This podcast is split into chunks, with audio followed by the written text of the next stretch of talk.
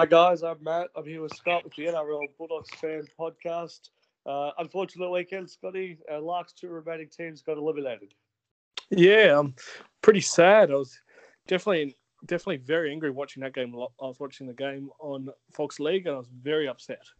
I can tell you, well, you it's hard as much as an N R L finals match. Well, all the uh, all the Bulldogs fans out there can blame me for that one last week, tipping that both sides would win.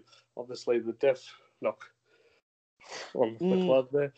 Um, the podcast we'll, get into, we'll get straight into the episode today with what's happening at Belmore and uh, recent news. Sioli Katoa, the Penrith Panthers hooker, has signed with the Bulldogs. Uh, we're not sure for how long yet. It hasn't been reported, but he will be at the club next year, adding some depth to the hookering role. Him and Jeremy Marshall-King will go head-to-head for that position. Yeah, that was your source. I was surprised by that.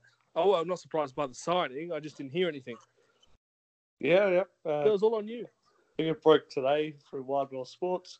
Uh, again, the club hasn't announced it, so we don't know length of the deal or anything so like that. To come. That's right, but it's it's probably a good signing. He's played twenty-eight games for the uh, Panthers. He's probably, uh, I reckon, he's a better player than Leacher, so step up for us. Uh, and the Bulldogs have reportedly rejected the signing of a former New South Wales Blues player. Interesting. Do you know who that is? No, no one does. Okay. uh, no one does. So they... a reporter that's reported that uh, the Bulldogs have knocked back a former Blues player that was offered to them by another club. Um, if I had to have a guess, I'd probably think Josh Dugan, I'm guessing. Yeah, there'd be someone whose name has came out, maybe Matt Moylan. Yeah, maybe. The Sharks thing. They are, they are, I mean, they are trying back. to get through, get rid of a few, yeah. Yeah, but the problem is, I feel like we've got, in those backs positions, we've got that covered with young and old talent. Like, it's not our main priority to go for. Yeah. So, I just a little bit, I wouldn't be going after that. It's, I mean, it would be nice if we get a strike centre, I suppose, or a, a strike outside back. But when it comes to depth there, we looked at players like Morgan Harper making his debut this year for the one game, and he played really well. And you've got Will Hoppawadi, which we'll talk about shortly, not too far away. Then you've got players like Dallin Watene-Zelezniak, Jane Ockermore, Nick Meany, Christian Crichton, all in the backs. Feels like we've got that covered unless we're going to buy an absolute superstar. And I think Josh Dugan's on the way down of his career, that we're not going to go for a back. That's correct. And, uh, That's it for what's happening at Belmore, but we will go into the Bulldogs Awards night next. Alrighty, and what's happening at Belmore extended session today, hey Scotty? With yeah, the, uh, with the uh, awards night the Bulldogs had, uh, we'll start. Or we'll just go down the list and we'll have a discussion as we go. The Hazem El-Masri Jersey Flake Player of the Year, Xavier Pitavale. Now, uh, he had a magnificent season, mm. which he captained the Jersey Flakes squad and averaged over one hundred running metres with ninety-two percent tackle efficiency. So congratulations to him. Rock hard. That's a really good cons- consistency award. And uh, fortunately injured in the finals. Yeah. So not... un- un- unable, and that hurts a bit when you have someone that consistently performing, not playing in the big games of the season. So, but congratulations. Move on to the Terry Lamb Canterbury Cup Premiership Player of the Year. Uh, and it's no surprise to us. He's won uh, Hot Lodge a few times by Uber Brown. Yeah, well, that was, you stole my line. I was going to say that he's constantly up there on the Pup Watch. And if he's not winning it, he gets mentioned. He gets like a little special mention in his performance. So no surprise. He plays. Diff- he's played a range of different positions from hooker, five eight and halfback this year. Uh, good running, good running game. And, uh, yeah, it was, it was just good. There's no surprise, really. It's constantly up there. We're talked about every week, but on his way, unfortunately, leaving Belmore this year. Harvey Norman, New South Wales Women's Premiership Player of the Year for the Bulldogs, was Maliga Rangi Rewe. And we apologise if we get the pronunciation of that one wrong. She was uh, our hooker in that competition. Oh, good on her. I mean, I wish I could... Um, seen more of this competition. I'd l- love to see more, but unfortunately I haven't seen too much. I don't want to make overly too much of a comment on this one, but congratulations. The Steve Mortimer N R L Rookie of the Year, again, probably no surprise, Jadon Ocklenbach. Yeah, I mean, there's no surprise, but I'm just wondering, what's the uh, qualifications for this award? Is it a rookie as in your debut season altogether, or a debut season at a new club? Oh, I'd probably go club by club there, but I'd imagine it would be debut all over. Because I was just wondering if Nick Meany, I mean, like someone like him, does he qualify for that? Like, he only played a handful of games for Newcastle. Or like a Jack Cogger. Yeah. He played only a handful of games and nights that I thought maybe they could have entered it. But if that's the case, if it's just your ultimate your debut season, it's no surprise it goes to Jane Ockermore. All right, and the Les Johns Bulldogs Clubman of the Year, our captain, Josh Jackson. Well, it was, I think it was only up to really two players, to be honest, the Clubman of the Year. I think it would be him or Aiden Tolman, to be honest. But uh, Josh Jackson, I don't think there's anyone more deserving than him. And for yeah, that award. He really led by the front uh, this season, as he always does. The Peter Warren Medal, which is the Bulldogs Community Service Award, and it's gone to Adam Elliott. You know what? Adam Elliott's such a fantastic guy. You can get that thing, you get him off like how good he is when you go to members' days and how much time he's got for the actual members and how he chats to people. He's got a, a, such a nice mannerism about him, but they work with autism. With his brother's got autism. And the work he constantly does in that in that field is second to none, and uh, he does such a such wonderful work. And I think he should be recognised more often. But uh, congratulations, Adam! Your bit of work's paid paid off, and I hope you continue next year bigger and better off field. The two thousand nineteen Coaches Award went to Jeremy Marshall-King. Yeah, congratulations to Jeremy. He started the year as a, the secondary hooker for the Bulldogs, and end up taking it. And then not just he, when he was injured, he Michael Leacher had it, and then Michael Leacher had it for a little bit after he came back from injury, then he took it back off him again. So twice in one year. The Karen Folks Award goes to Danielle Towers. Now, she's had a sixteen-year involvement in the game that started as a volunteer at the Mill Parrot Colts, uh, and it's been a predominant part of the formation of the Bulldogs Tasha Gale Cup. So oh, good uh, recognition there. Oh, fantastic work. And the big gong, the Doctor George Propolis Bulldogs Player of the Year, went to Will Hoppawadi. Fantastic achievement for Will Hoppawadi. I think he finished the season off really, really strongly.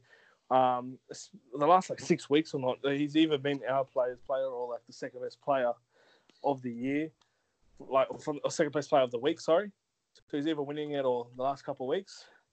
But uh, I thought there might have been. Is there anyone else who comes to mind for that award for you? Uh, no, I think he'll have to. He'd have to take it if you're looking at the whole of the year, sort of as a really? complete snapshot. Like, you think of Dallin Watene-Zelezniak, one of his best player, but he wasn't with us for the whole season, so kind of rule puts a line through his name. That's it. So you start uh, to think players like Aiden Tolman.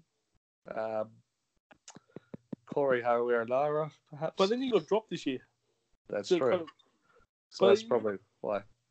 Maybe Aiden Tolman might have been, and maybe Josh Jackson as the top three. All right, let's jump into last week's review. And as we mentioned at the top of the show, it was not a good weekend for the Bulldogs. two thousand nineteen coming to a very fast halt. Uh, in the Canterbury Cup, Wentworth Magpies defeated Canterbury Bankstown Bulldogs twenty-six points to twenty at Leichhardt Oval. Wentworth did lead the game twenty nil before halftime. Halftime score was twenty to six before the Bulldogs made a huge comeback to get back to twenty all, just to have our hearts broken in the final minutes of the game. For the Bulldogs, tries went to Morgan Harper, Jane Ockermore, John Olive, and Matt Arthur. Goals: Jesse Mageski, two from four. Unfortunately, we only had sixty percent of completions. Uh, forced dropouts, we lost that three to one. We had three hundred meters less, uh, three hundred less running meters than the Wentworth Magpies. Frustrating day. Frustrating day. It was just every time we were doing something good, we just un- undid it. That's what it felt like, especially in the second half. We were the more, ex- I suppose, exciting team in the second half. We looked the most dangerous, but there was times where we just, between the, our thirty and their thirty, we would just drop the ball. It was just drop ball, force pass, pass going too backwards. It was passing on steam, players dropping the ball. Like, I think Bronson Garlick, I think, had the, I don't know, just this is from memory, I think he's had one of the worst games I've ever seen him play. Like, you know, I'm a fan of him as a player. Just drop ball. There's just not expecting the ball coming at you, and there's players dropping the ball. I don't know. I mean, to be honest, Magpies should have won by a lot more. They should have won by a lot more the way the Bulldogs played. Well, it's it was pretty impressive to get back in. It was a pretty impressive display by the Magpies, especially in that first half. Their left forward pack was pretty much an N R L standard forward pack. Well, yeah, that was Timmy Manor and David Gower. Yeah, they had Penny uh, Terapo. That's right, Terapo as well. Um, but those three, McLeorick, McLeorick and Hooker, really carved us up. I thought those three, like Tim Manor, Ryan back the clock. He was running all the time, making good meters and quick play the ball every time. Pretty high quality. The game got into a quick, quick, pretty quick speed, especially towards the end of that game as well. It's almost mm. N R L speed at the back end of that second half. I think uh, poor Ben McCuskey, after giving him a rap last week, I think he had one. He was not playing very well last week, wasn't he? He was struggling a bit. Yeah, well, most, pl- bit. most players were. Well, probably um, just too much, uh, too much swapping and changing. Unfortunately, I think might have hurt us in the Canterbury Cup level. Uh, a couple of players that could have dropped back of who were in top grade at the end of the year couldn't because of uh, they've had some surgeries. Mira so, Tawanga uh, and Raymond Fatala Mariner would have been massive inclusions, especially against the Wenty yeah. forward pack. They would have been able to hopefully, like, you know, fight fire with fire and stop it a bit. But the most, the most frustrating bit out of that was finishing top four and going out in straight sets. Yeah, and you know what I thought was an interesting thing. I was watching Ofiki Ogden. I thought, you know what, the game's set for him. You know, yeah. watching him play, like, you know, like him and Danny Falalo, you know, the, the two senior forwards in the New South Cup. Yeah, they struggled big time to get any meters really in that game. They were struggling big time, and they were getting dominated by Wenty forwards. It was not until came Kalachi came on. He was our best forward by far. It was only until he came on that we started making some inroads. Well, yeah, and uh, Wentworth all of that first half giving us a taste of what was to come in the N R L, the Parramatta Eels, oh. and the Broncos. Yeah. We'll get to that a bit later. Pop, Did you? Uh, Part watch player for that game? Did you have uh, one? Because I've got one. I, I haven't picked one. No. Oh, sorry. I thought you might have picked one. I've picked Morgan Harper this week for Pup Watch. Fair enough. I picked him based on the um. He he got through meters, but his first try. You remember that? You remember that try when he obviously yeah. our first try of the half. That was insane. That was yeah, caught. great, great footwork. Great footwork, but not just that, his hands. He had no right to catch the ball, let alone actually score the try. It, was just, it just made it. It was not a great pass, and he still caught the ball. And his footwork got him over the line. I've got Morgan Harper. I think Christian Crichton deserves a rap as well, making some really good meters, and he was dangerous on the edge playing centre. But apart from that, these few boys, like Morgan Harper ran one hundred fifty-one metres on the weekend. More, uh, and Christian Crichton was the only person more than he had. With one hundred fifty-eight, but like a line break for Morgan Harper, three tackle breaks. Just, you know, he just was trying to lead by front. You could see him a lot. Everything he was doing was leading by the front, and seventeen tackles made for a centre. That's crazy. It's high work rate. I saw him. He was trying to lead from front, trying to keep the Bulldogs in it. Uh, he was trying everything.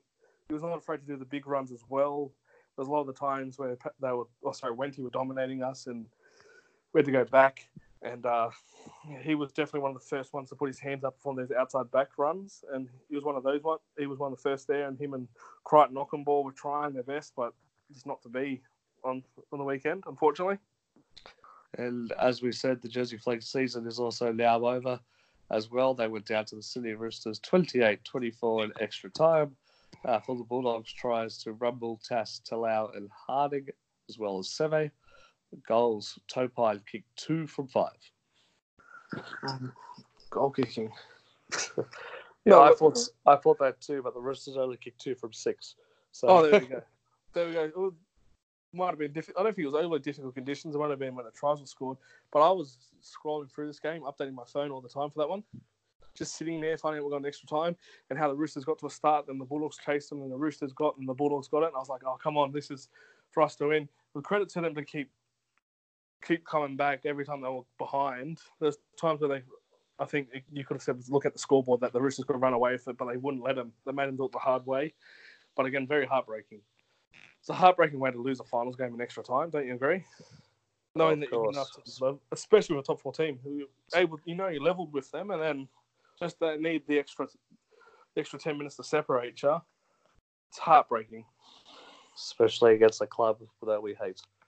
Oh yeah, it's a strong All word. Right. You spot it on. So that's uh, Pup Watch and Last Week Review done for this week. That's on the show where we go to Old Dog, where we look at an old Bulldogs player, have a quick chat about chat about it. But this week we've done the swap. I usually pick it. This week Matthew's done the picking. And who have you got this week, Matthew? Well, I've decided to continue with the theme option, and uh, last week it was a very special person's birthday, and we're going to go with him, Terry Lamb. Oh, happy birthday, Terry. Oh. Yes, happy birthday to uh, Tezza. Uh, three hundred fifty first-grade games, nice round figure that. He scored one hundred sixty-four tries, three hundred eighty-six goals, one thousand four hundred forty-two points overall. two hundred sixty-two of those games were for the Bulldogs, eighty-eight for the Magpies. He played in twenty-three finals games, nineteen for the Bulldogs, eight test matches for Australia, four games of those were World Cups, seven State of Origins for New South Wales, one game for City First, one game for City Origin. He was a daily um, five eight for the year in nineteen eighty-four, nineteen eighty, sorry, nineteen eighty-three, nineteen eighty-four, nineteen eighty-six, nineteen eighty-seven, nineteen ninety-one, nineteen ninety-two, and nineteen ninety-three. He was the Daly M player of the year in nineteen eighty-three and won the Rothmans Medal in nineteen eighty-four. What a career! Uh, slightly on a south, on a lesser uh, note, he coached the West Tigers from two thousand one to two thousand two. But Terry Lamb, uh, one of the greatest five eights ever to play for the Bulldogs, and renowned for his uh, support play. Well, I did actually do that t- tweet for his birthday. Um, only, yeah, I did tweet for his birthday during uh, last week. Um, one of the questions oh, I was speaking to a few, I think it was actually George, a, a regular listener. I said, is he the best five eight to ever play for the Bulldogs? And he came back with, no, he's the actual best player to play for the Bulldogs. Ooh. Massive call, but Ooh. It's hard to disagree, and it's actually gonna it's given um, I don't know me an idea, which we actually have talked about through future podcast episodes, to put player against player, maybe in slightly different eras, and who would you got in their prime? Because I thought instantly Steve Mortimer, or like Steve Mortimer might have to say excuse me to that one, to best player of the Bulldogs, like not just that, but um. It's a massive call, but a lot of people agree with him, and uh, you can't say it's they've they got a good argument for that one. Yeah, he's a very tough player, uh, and his uh, his finesse and ball playing skills and support play was amazing. But really led led the team up front, real leader as well. Tough, yeah, like you said, uh, tough. But you don't have to if you just. Took away from his playing and just looked at his career stats. It tells you a story. Like, how many awards did this guy win? He can't stop winning them. It yeah, tells you a bit about him. Seven-time daily um, five eight of the year. Is that a record? I have no idea. I haven't looked at it. But, geez, it's got to be um, a record. It's got to be a record for a Bulldog player at five eight for sure. Yeah, geez, like we've had some good ones, but geez, the support play he did, his done was he's renowned for his running game. And for such a short guy, too, he's not tall at all. So nah. He's very tough. He punches well above his weight. Yeah. And he also he's still... had, he had a fairly successful career with the Magpies, by Magpies standards, by Western Suburbs standards. Actually, um, they... It's funny you actually remind me. I put the thing, what was your favourite Terry Lamb moment? I see if people can pick one moment. A few people couldn't pick one. Or picking, some said his whole entire career in the Bulldogs. But a West Tigers fan actually responded and said his time at the Magpies. I thought that was funny. We could just add that in. For his yeah. time at the Magpies, the eighty-eight games there. Well, yeah, for sure. Uh, ninety-five grand finals got to be up there for moments with Terry Lamb. Oh, yes. Um, so... So many moments, yes. Uh, and obviously, he got pr- probably got thrown into a head coaching role way too soon in two thousand one and struggled as a coach at the West Tigers. Mm, especially a brand new merger club too. It was a brand new club. Yeah. I just wonder though, like, he still does a lot of work for the Bulldogs. You get to meet him regularly at Members Day. He's always around, taking photos and having a chat. Yeah, even uh, Steve Mortimer, you can't get rid of them. Yeah, it's fantastic to have at the club. But I wonder yep. if Terry's got the desire to do any coaching, because he did a bit of reserve grade coaching for the Bulldogs for a while as well. Yeah, and he was but a better it's... coach. He was a better coach doing that sort of stuff. He had a lot more knowledge under his belt at that time. Um, I could never, I couldn't see him being a head coach again, but perhaps an assistant somewhere down the line. Yeah, um, it's up to him. He's opened up a bit of avenues for the Bulldogs. Uh, he does a lot of work on like the club culture and what Bulldogs mean to him, for new players who come in and young players who come to the Bulldogs. So he does still have a role, I suppose, and a very important integral role to the Bulldogs actually performing on the field, because it's all about culture. Yeah, it's all about just... knowing what the blue and white emblem means. What does the, the blue and white What does the blue and whites mean to the fans, not just the fans, the past players, the legends? I just can't see him wanting to be a head coach. Yeah. No, I can't see it anymore. I think if he would have, I think you would have seen him have another crack down the path and maybe even gotten for the role maybe when Desi came or even after Des Hasler, but he didn't really, there was nothing saying he put his hand down, up for it. Put his hand up. Yeah. All right, so happy birthday, Terry Lamb, our old dog of the week. All right, Scotty, rugby league well time, and well, change of uh, change of plan here, because news has broken today that I think it was six Brisbane Broncos players were seen in a pokey's room at a Sydney pub until eleven p.m. at night, the night before their record finals loss of fifty-eight nil to the Parramatta Eels. Um, and one player, the Theta, was there to midnight. There's no suggestion that any player was drinking, and they've done nothing wrong as far as uh, breaking the law or anything like that. They weren't upsetting anybody, but uh, severely unprofessional behaviour. Yeah, you know what? I'm not overly shocked if, if, if it's true, like if it's one hundred percent true story, because well, the, the, Bron- the Broncos have confirmed it. Oh, they've confirmed it. Okay, sorry. You you're the one who broke it to me just as we were recording, before prior recording. Yeah. So it's it's not surprising. Okay, I want to change the way. It's not surprising that's happened with six players. Yep. Because they were awful. They uh, were just crap. It well, was... we're we're going to speak about the the Broncos being horrendous next, but on this topic. Um, It was said that the Broncos made a statement today saying that all players uh, arrived for a seven a.m. breakfast, mm-hmm. or a team breakfast, which is, um, and there's a few people on, on T V at the moment saying that players should be able to do whatever they want in their free time. But I tell you what, preparing for a finals game, surely the, the first preparation is your sleep. If you're yeah. out to eleven p.m., but have to be at the breakfast at seven a.m. Well, there's only eight hours between eleven p.m. and seven a.m. and you probably didn't sleep for all of them. No. Yeah, what do they? We don't know what they did back in the hotel room as well after. That's right. The most professional sports players, the most professional sports players in the world, uh, are so by the clock. What when, what they eat, what time they eat, when they sleep, how much sleep they get. It's all part of their preparation to be the best they possibly can be. And obviously this wasn't the case with the Broncos.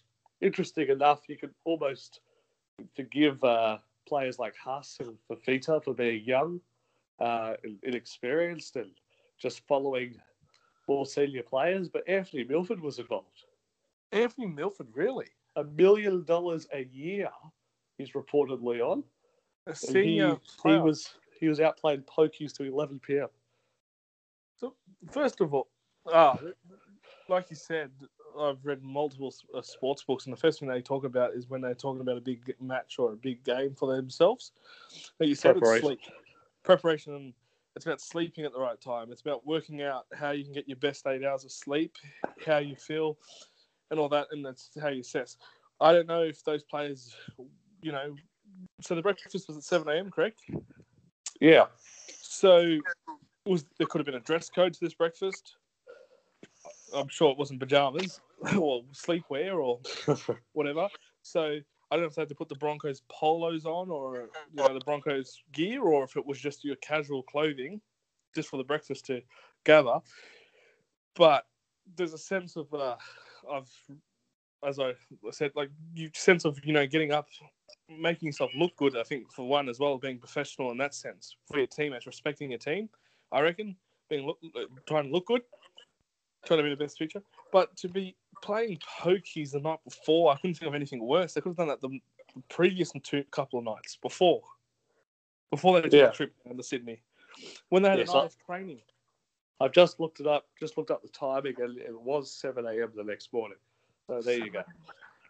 It's but, crazy. I don't know, I'll just put personally, if I was going to a seven a.m. breakfast, I'd probably like to at least be up by six fifteen. just yeah. to get myself ready. Just get myself ready, especially putting respect to the other players as well. well I'd be at least in bed by ten. Anyway, one, yeah, more, at least. one more bit of information about this. Is that it's been reported that a member of the public who recognised the players was sitting next to the players who knew what time kickoff was the next day has reportedly asked Anthony Milford, what time is the game tomorrow? And Anthony Milford's response was, I think it's about six, yeah? What? So what we've got a player who got a million dollars a year out to eleven p.m. at night the night before a the most important game of the season, doesn't know what time the kickoff is. He has one job all week. Get ready for kickoff. How do you not know what time kickoff is? Yeah, it's all about, you know, doing the bus. I'm imagining the Broncos took the bus in, even if how close, no matter how close they stayed to Parramatta, just for the safety things. Well, they're in about, Sydney, but yeah.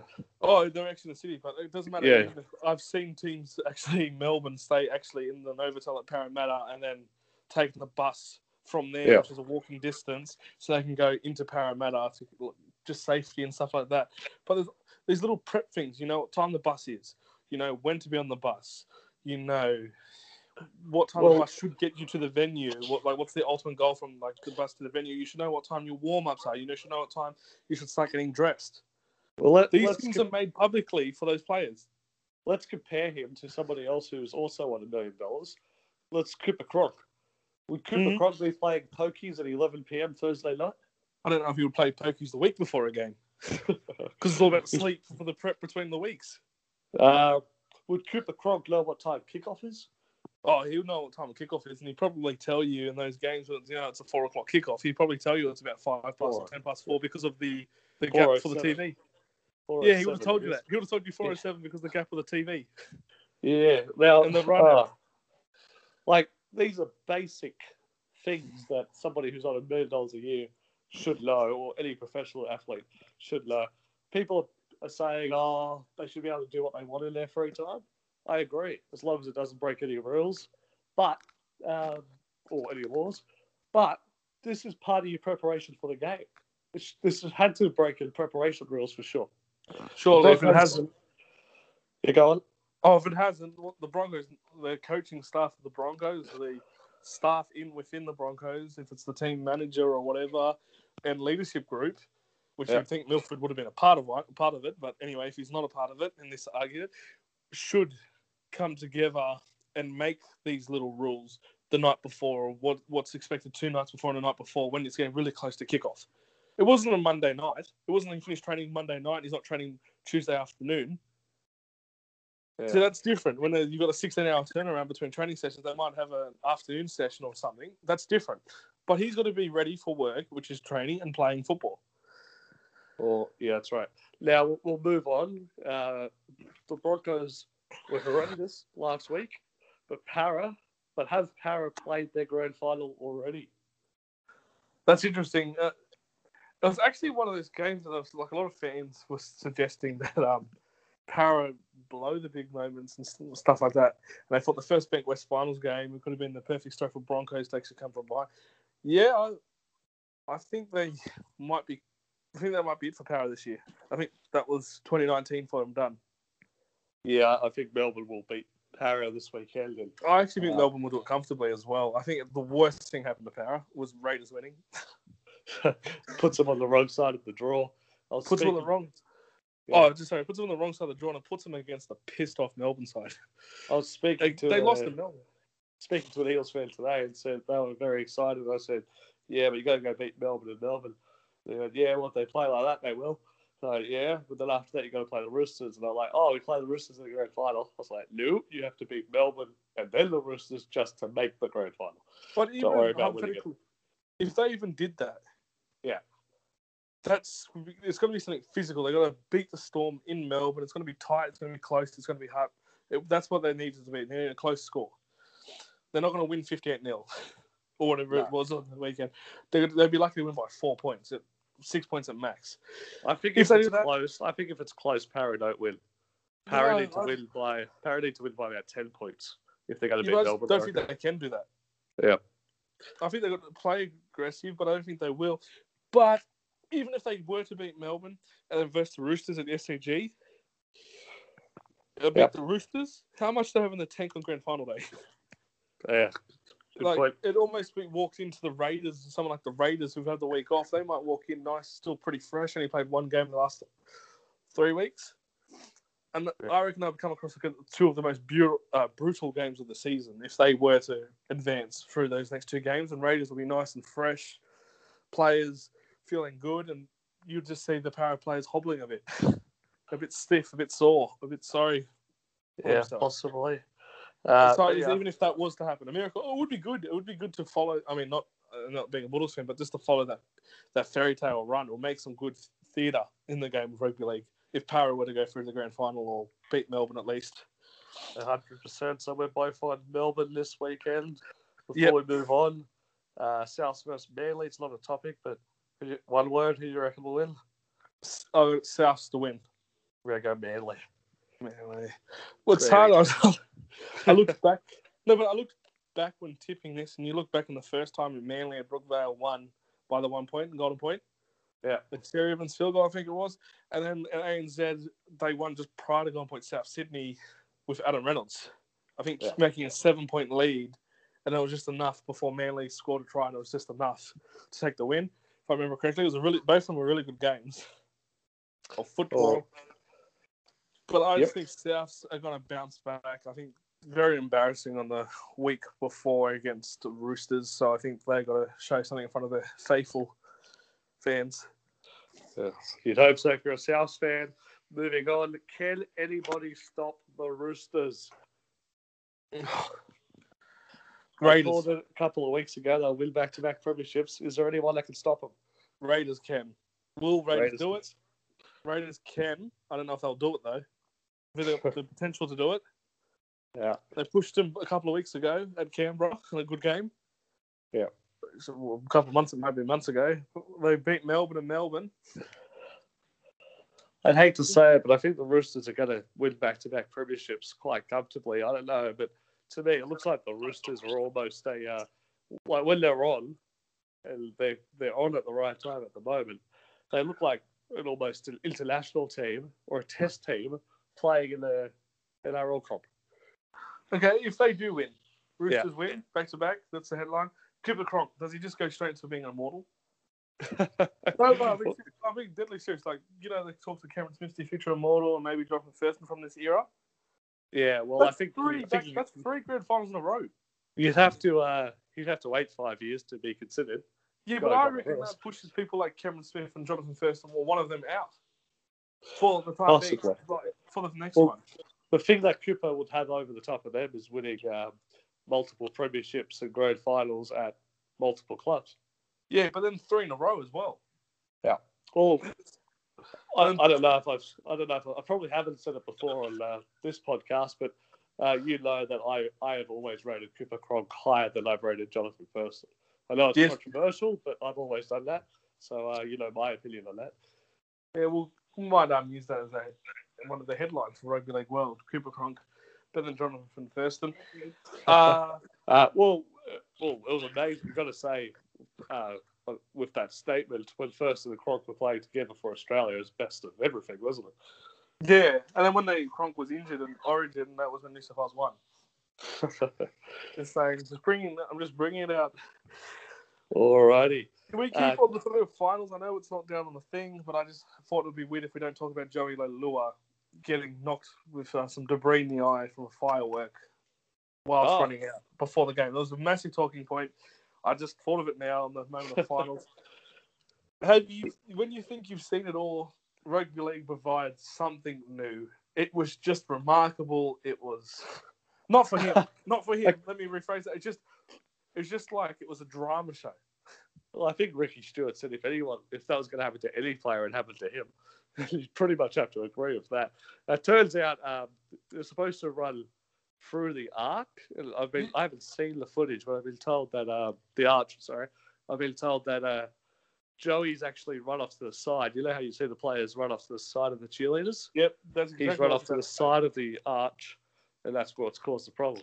Um, yes, that's what I'm about to say. Probably say safety-wise it shouldn't matter, but um, the other interesting thing is it wasn't a firework, it was a sparkler. So, yeah, it's a sparkler, sorry, yeah. That's firework, makes it sound like, firework makes it sound like a good headline, but it was a bit of sparkler. Um, and also debris from a sparkler. Uh, and interesting, I only saw this last night. It's not exactly rugby league, but you know those big uh, fire fire throwers, I guess, or flame throwers we have at the football? Yes, yep. At the end of each field. Well, they're doing that in America for the N F L. In the game between between the Tennessee Titans and the Indianapolis Colts, one of them fell over and caused a fire on the field. There we go. I did not so see just, that. just just when you think the N R L has has done something with uh, pyrotechnics that uh, you won't see anywhere else in the world, the N F L gets one up on the N R L. Oh, almost, a, obviously playing. But just yeah. to Joey Leilua, like you said, you're correct. He was meant to run around, and it was reported by Fox Sports after it happened. Like well, after it happened, he was meant to run through it. The players were informed whilst running on the field that it's best to run under it and through. There's actually directed, yeah. replays of it again. Well, not the replays of the Joey Leilua one. I saw some highlights again of the Raiders and the Storm game. Actually, when they were showing the Melbourne running out, a few of the Melbourne players actually ran to the side as well. So they should count themselves lucky they weren't debris in the eye. But you obviously saw he struggled big time. He was when he was walking yeah. down the tunnel yeah. to get this checked out, he almost walked into the massive beam. He did not see it coming. He almost walked into it. He stepped it last second. Um, but he did something amazing. You almost can say with one eye of the headline was that he provided the flick pass what scored the match-winning try. Yeah. So what a night for Joey Leilua, the ups and the downs in one night. Um, it was amazing. And then, of course, apparently he's been linked to the Bulldogs next year because everyone else has one, I think. well, what, but what do you, anyway. quick, quickly, what do you think about that? Should we get Joey Leilua? Oh, I like his playing ability. I just don't like sometimes his attitude. If we can fix the attitude, I'm all for Joey coming to the Bulldogs with a strike centre. But that would mean to me that's the end of Will Hoppawadi. Yeah, fair call. Um, let's continue with Rugby League World. If we're all done with finals? Yes, correct. Okay, cool. The Tongan boycott of the end of year Nines World Cup and the uh, the test matches, we've talked about it before, but apparently that's still going to go ahead as uh, Garth Brennan has been named uh, the Lions coach of Tonga, and a former Kiwi coach that hasn't coached since the nineties or something has been announced as the test match coach. Um, not good signs for International Rugby League, unfortunately. Disappointing a lot of fans um, that would that the Tongan side would bring across if this does go ahead. But um, the N R L have started peace talks with the players and the, the Tongan National Rugby League organisation. So Uh, it's not the N R L's job to do this, so I think it shows real leadership from a from an organisation that the fans like to beat up on, and a lot of people do. The N R L this, the N R L that, rah rah rah. Uh, it's good to see that we've actually got some leadership in there, and they're trying to come up with a, a solution that gets the best players out on the field for Tonga at the uh, Lions World Cup and also the uh, test matches. Also, they do have an invested interest this year, I suppose. The N R L is running the uh, the Lions World Cup. Well, I'm glad they've stepped up. Like you said, they do get bashed a lot. Like almost, they could do a hundred things right and one thing wrong, and that's the thing that everyone focuses on. Yeah, I don't think in the ideal world, uh, yeah, like you could see. I mean, I know we're talking about Tonga, but like you said, the the finals, like they made a big bash up on Paul, the touchy Michael Wise, I think it was, for the one call, and it was just a big media thing. But I'm just using that as an example. Moving, it was just how debacle refereeing can be, or how low can it go. But yeah, it's they're looking after future events and things that are the Tongan Rugby League. One of the reasons, one of the reasons I really want to go to the Nines is to see Tonga, because I think they yeah. could win. Because I think they can win if yeah. they have Jackson Tamalalo injured for feeder, uh, for Satula, for Satula, like you know the speed. But I reckon they could win through power, and they've got enough exciting backs to get yeah. the job to get the job done. Um, I so feel we like just got to. We just got to quickly finish up this segment real quick, but the just in case anyone doesn't know, the Tongan players are demanding that the uh, chairman uh, stood down. But that will be it for Rugby League World this week. Guys, it's time for listeners' topics. And, well, Scotty, we just discussed it. It's the last listeners' topic of the year. That doesn't mean we're, we're disappearing from the off-season. We will continue throughout the off-season, but possibly in a different format. But... Uh, At the moment, well, the, list, uh, the listeners, our Twitter followers, there was a lot of love for Terry Lamb uh, in the past week. Of course, yeah, Terry Lamb had his birthday on Sunday. Uh, some, like we said at the early of the show, were saying he's the greatest ever Bulldog to ever play. And some even say he's the greatest of all time. Massive course. But the GOAT. The GOAT, yes. I did actually respond to someone with the GOAT emoji. That was me, by the way. I did the goat emoji back to someone. I, um, but yeah, I think um, I think the goat emoji has to be emoji of the year. It's really come into fashion this year. Yeah, it does, isn't it? Everyone's the goat now. New thing. Everyone's the goat. Everyone's amazing as a goat. But yeah, yeah. But also thinking about it, there wasn't just stories shared about his. Some people's favorite moments went on the field. Some of the people's favorite moments were meeting him on certain days. Seeing him outside of football and saying, just stressing the fact that actually Terry Lamb's actually a really nice guy outside of football was the actual, yeah. the most amazing thing about him. Because, you know, some people, it's nice to see that someone you look up to, there's nothing better than someone you're looking up to is actually a nice person off so, the field. It just completes the picture, it completes the thing for you. So on Twitter, Lee Bobs Bruce at Little B Wana, so Little B W A N A, uh, he says, GOAT. Uh, mm-hmm. There's uh, Andy Vass uh, from Twitter. I actually met Terry Lamb at the State Sports Centre in Homebush in nineteen ninety-two. It was yep. indeed a memory I will never forget, shaking hands with this awesome player and tell him that I support our beloved Canterbury Bankstown Bulldogs. It's one of the best experiences for me. Um, and pretty much, that's, there's just a couple examples of, uh, of um, tweets that came in. Um, at uh, Hell, Silver, Mad Apple on Twitter. Every game, every try, every goal, every backup, every field goal I ever saw Bar do whilst playing at Belmore and every and other grounds except the one game versus Newcastle at Belmore. At Belmore, sorry, needed two, got one. Oops. Uh, talk about emojis. There's a few emojis in that one too. Um, Sir Slav said, uh, "Great man, I had the pleasure of serving you." With a few V Os, those were the days. Wally T, always great club man. Happy birthday, champ. So, um, so that's all. Like that's the type of messages we'll get coming through. A lot of old photos as well. Uh, it's been fantastic. Well, here you go. Here's one. Ted Ted Baxter uh, Ted, at Ted Baxter ninety-nine. Better than better than Daly. Better than Lewis. Better than Fittler. Better than Lockyer. Better than Kelly. Big call, but I think. You might say he's got a blue and white eye on, but he's definitely got. He, he definitely can argue that point. Hella, hell, hell of a bad apple again. Better than Lego, obviously. A Matty Johns oh, yeah, fan. Johns. Yeah, better than Jonathan's, Lego. Jonathan Seaton, uh, my hero. Uh, there you go. So good, yeah. so, so good to share. It was like when we had the Steve Mortimer birthday earlier this year. one of our yeah, first we shows we were recording. It was this kind of same love. Um, yeah, so we've got some... one, got one more here, Scotty. We'll read before we yeah, um, move on, just because uh, it's it's just I just saw it and uh, it's a good one. At Wolf Bulldogs, my favorite. He said uh, my favorite moment: the nineteen ninety-five Grand Final, when Terry's dream came true to captain a premiership winning Bulldog side. He deserved that so much. He was beside himself with happiness.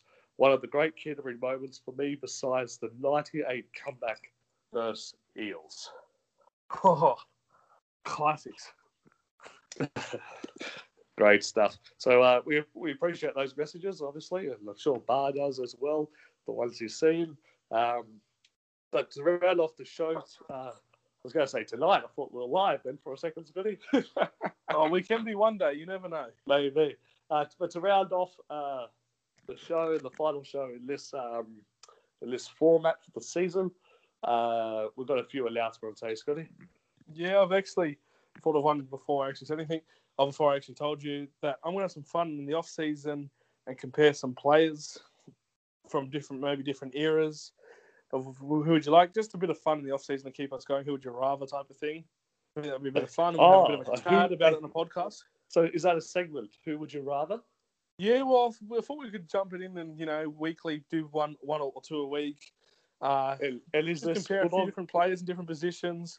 Like, just to start off with the top of the head, um, we don't know. We could use a Terry Lamb and Steve Mortimer one. That that's a really good one. Uh, I didn't, I didn't. You didn't tell me that one before we hit record. No, but, uh, I didn't. No, it just I'm hit excited me. By that one. That's I good. Actually just hit me just now, and I knew you'd like it. That's why yeah, I decided to drop go. It here without you knowing. Well, we're gonna have to do it now. Yeah, we were doing it. That's good. I knew you'd like it. I knew you'd jump on board. So, Ooh, like, you know, you even the Hazem and Dal Halligan one. Just off the All top right. of the head. But I won't give away too much. All right, cool. Um, but uh, next next week's episode, uh, we're going to do yep. a, a breakdown of the of each individual player that played for the played for the club in this season, in twenty nineteen. Mm-hmm. Um So we'll have to do a little bit more research for that one, Scotty, and uh, yeah. make sure that we're across it completely, um, and then put some real thought to it and give a give a. What are we going to do? We're going to do player ratings. We're going to do what? Five oh, stars, reckon... three out of five stars, or we're going to do out of ten. What, what's what's the go? I reckon out of ten, but a few of them might be a little bit warped, I guess you could say. Yep. Because I want to be more, I don't know, you can rate the way you want to rate, and you can give the reason why, but I want to rate players on their role in the team, per se. So some players had smaller roles as well, like or less game time, or less games. Oh, so, so somebody like, walked a little so bit. For an example, like a, uh, a Denny Falala that might have spent a lot of time in reserve grade yep. compared to someone that played twenty games might have yeah. a lower rating, not because of performance, but because of uh, output. Yes, exactly. Like, right. like you said, like like a Denny Falala, yeah, Leacher type of thing. Where if they spend most so, time in reserve grade, it could be a bit warped. And so I'll if we give so up. if we give a player a four or a five, it might not necessarily be performance based only. Mm.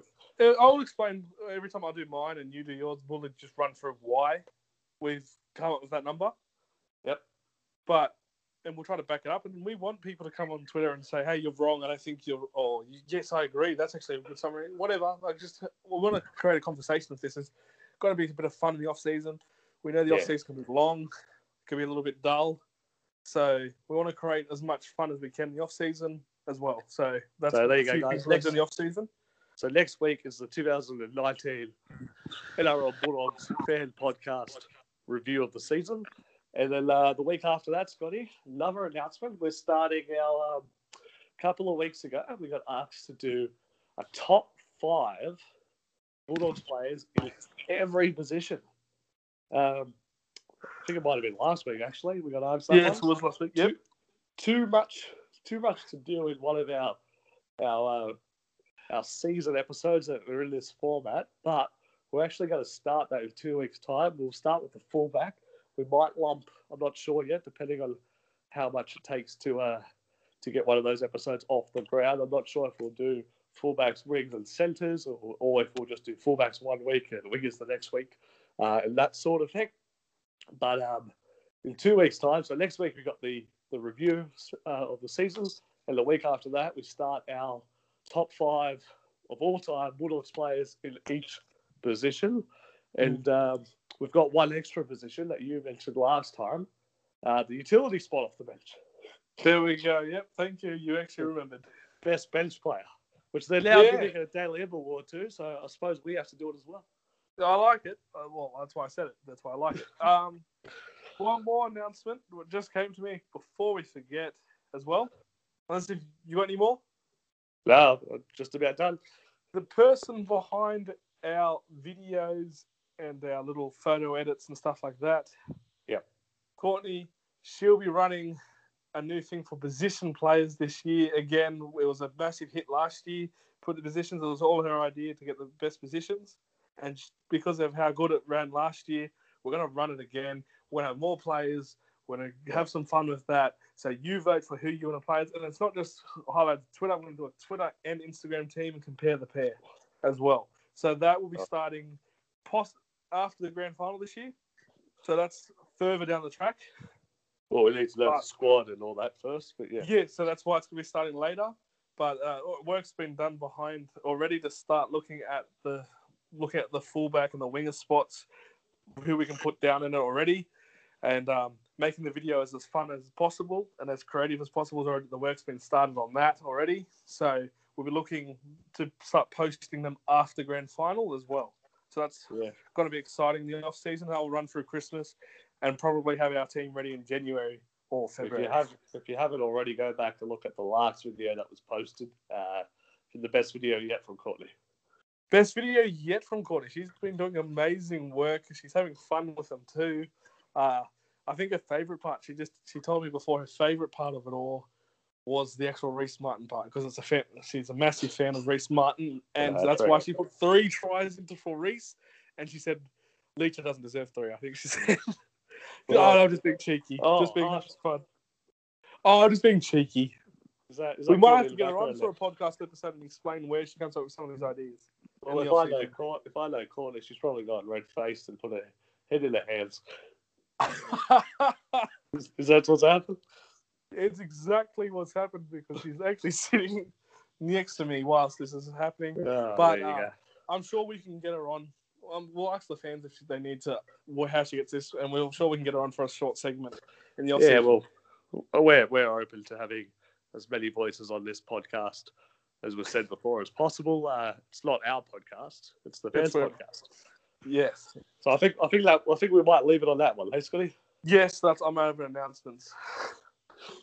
Alrighty, thank you for listening, Scotty. What are the socials? Follow, uh, tweet us at N R L Bulldogs fans. Send us a pic on Instagram or direct message at N R L Bulldogs underscore fans. P G pics only, please, guys. P G only. P G only? Oh, okay. You ruined some fun. No, I'm kidding. And flick us an email. If anyone emails anymore, we had one earlier this year, nrlbulldogs.fans at gmail.com. Give us an email. We? We've had a few, had but a few. I would like some more. Or yeah, please, like our good friend Tranosaurus, it, I, if I hope I pronounced it correctly, one of our good friends who's been listening, he's been giving us a lot of audio messages. I've actually tried to get him to give us another one, but if you need to give us all these messages, please see our anchor page, which will be posted while this podcast is being, when we share this podcast. You can also download that app. Just search Anchor in the App Store or the Play Store yeah. and download that app and do your audio message, audio message there. You can do it for as long as you want. So if you want to record half the show for us, go for it. Yeah, we'll, we'll put you in. So leave all us right. an audio message. That's it. Thanks, guys. Bye. Take care.